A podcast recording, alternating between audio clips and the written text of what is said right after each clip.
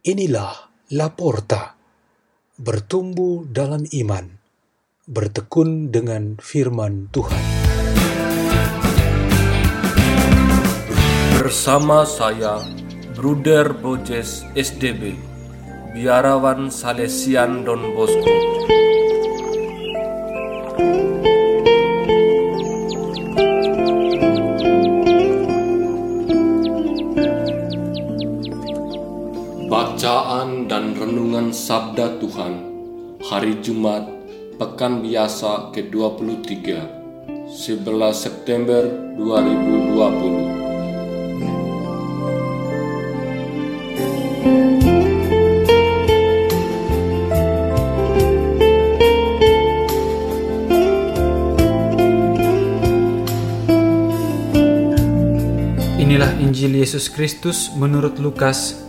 bab 6 ayat 39 sampai 42. Pada suatu ketika, Yesus menyampaikan perumpamaan ini kepada murid-muridnya. Mungkinkah seorang buta membimbing orang buta?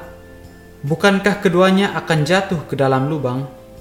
Seorang murid tidak melebihi gurunya, tetapi orang yang sudah tamat pelajarannya akan menjadi sama dengan gurunya. Mengapakah engkau melihat selumbar dalam mata saudaramu, sedangkan balok dalam matamu sendiri tidak kau ketahui? Bagaimana mungkin engkau berkata kepada saudaramu, "Saudara, biarlah aku mengeluarkan selumbar dalam matamu," padahal balok dalam matamu tidak kau lihat?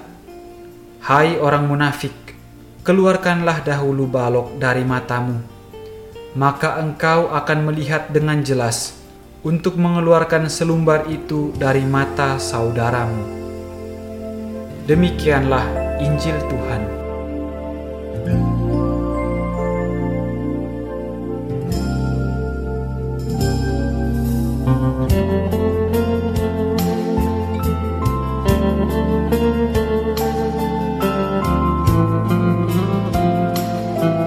Tema renungan kita pada hari ini ialah tujuan membenarkan cara. Pernah ada pelatihan kepemimpinan bagi orang muda Katolik yang diadakan di daerah pedesaan. Latihannya ialah melakukan perjalanan ke puncak bukit yang berjarak sekitar 4 km. Peserta diwajibkan berjalan kaki dari tengah kampung menuju ke puncak bukit dengan memilih berbagai jalan alternatif. Yang lebih dahulu mencapai puncak akan diberikan hadiah yang sudah disiapkan baginya. Ternyata ada yang membuat kegiatan pelatihan ini menjadi kurang berkesan baik. Beberapa peserta berbuat curang. Mereka menyewa ojek sepeda motor agar dapat membawa mereka mencapai puncak bukit. Lalu mereka menyatakan diri sebagai pemenang, dan mereka berpikir bahwa kecurangan mereka tidak diketahui siapa pun. Ternyata ada saksi mata yang tidak diketahui yang mengklaim bahwa mereka bukanlah pemenangnya. Para pemenang sesungguhnya ialah mereka yang berjalan kaki yang mencapai tujuan sebagai nomor satu, dua, tiga, dan seterusnya. Para pemenang yang curang tadi adalah mereka yang menghalalkan cara demi mencapai tujuan. Padahal menurut aturan pelatihan itu, untuk mencapai tujuan, caranya sudah ditentukan.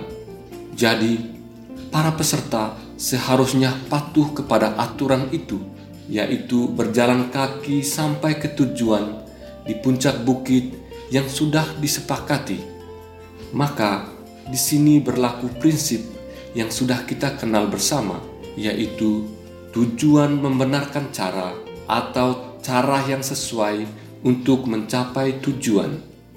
Firman Tuhan pada hari ini mengajarkan kita untuk senantiasa patuh kepada aturan yang selalu kita sepakati bersama, yaitu tujuan membenarkan cara atau cara yang disepakati dan ditetapkan untuk mencapai tujuan yang diinginkan.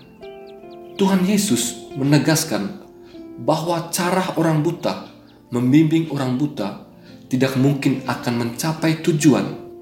Cara seorang murid mencapai tujuan dengan tidak mengikuti atau meneladani gurunya adalah cara yang tidak benar. Sikap munafik dalam menyelesaikan masalah dengan hanya menyalahkan orang lain dan tanpa mengoreksi diri sendiri adalah sikap yang tidak benar. Demikian juga Santo Paulus mengajarkan kita melalui suratnya kepada jemaat di Korintus bahwa kita melakukan kehendak Allah memang harus mengikuti jalan Allah, yaitu jalan Tuhan Yesus Kristus. Kita tidak bisa mengarang-arang atau memaksakan kehendak kita sendiri. Paulus menuntaskan perutusan dari Tuhan dengan memberitakan Injil sampai akhir hidupnya.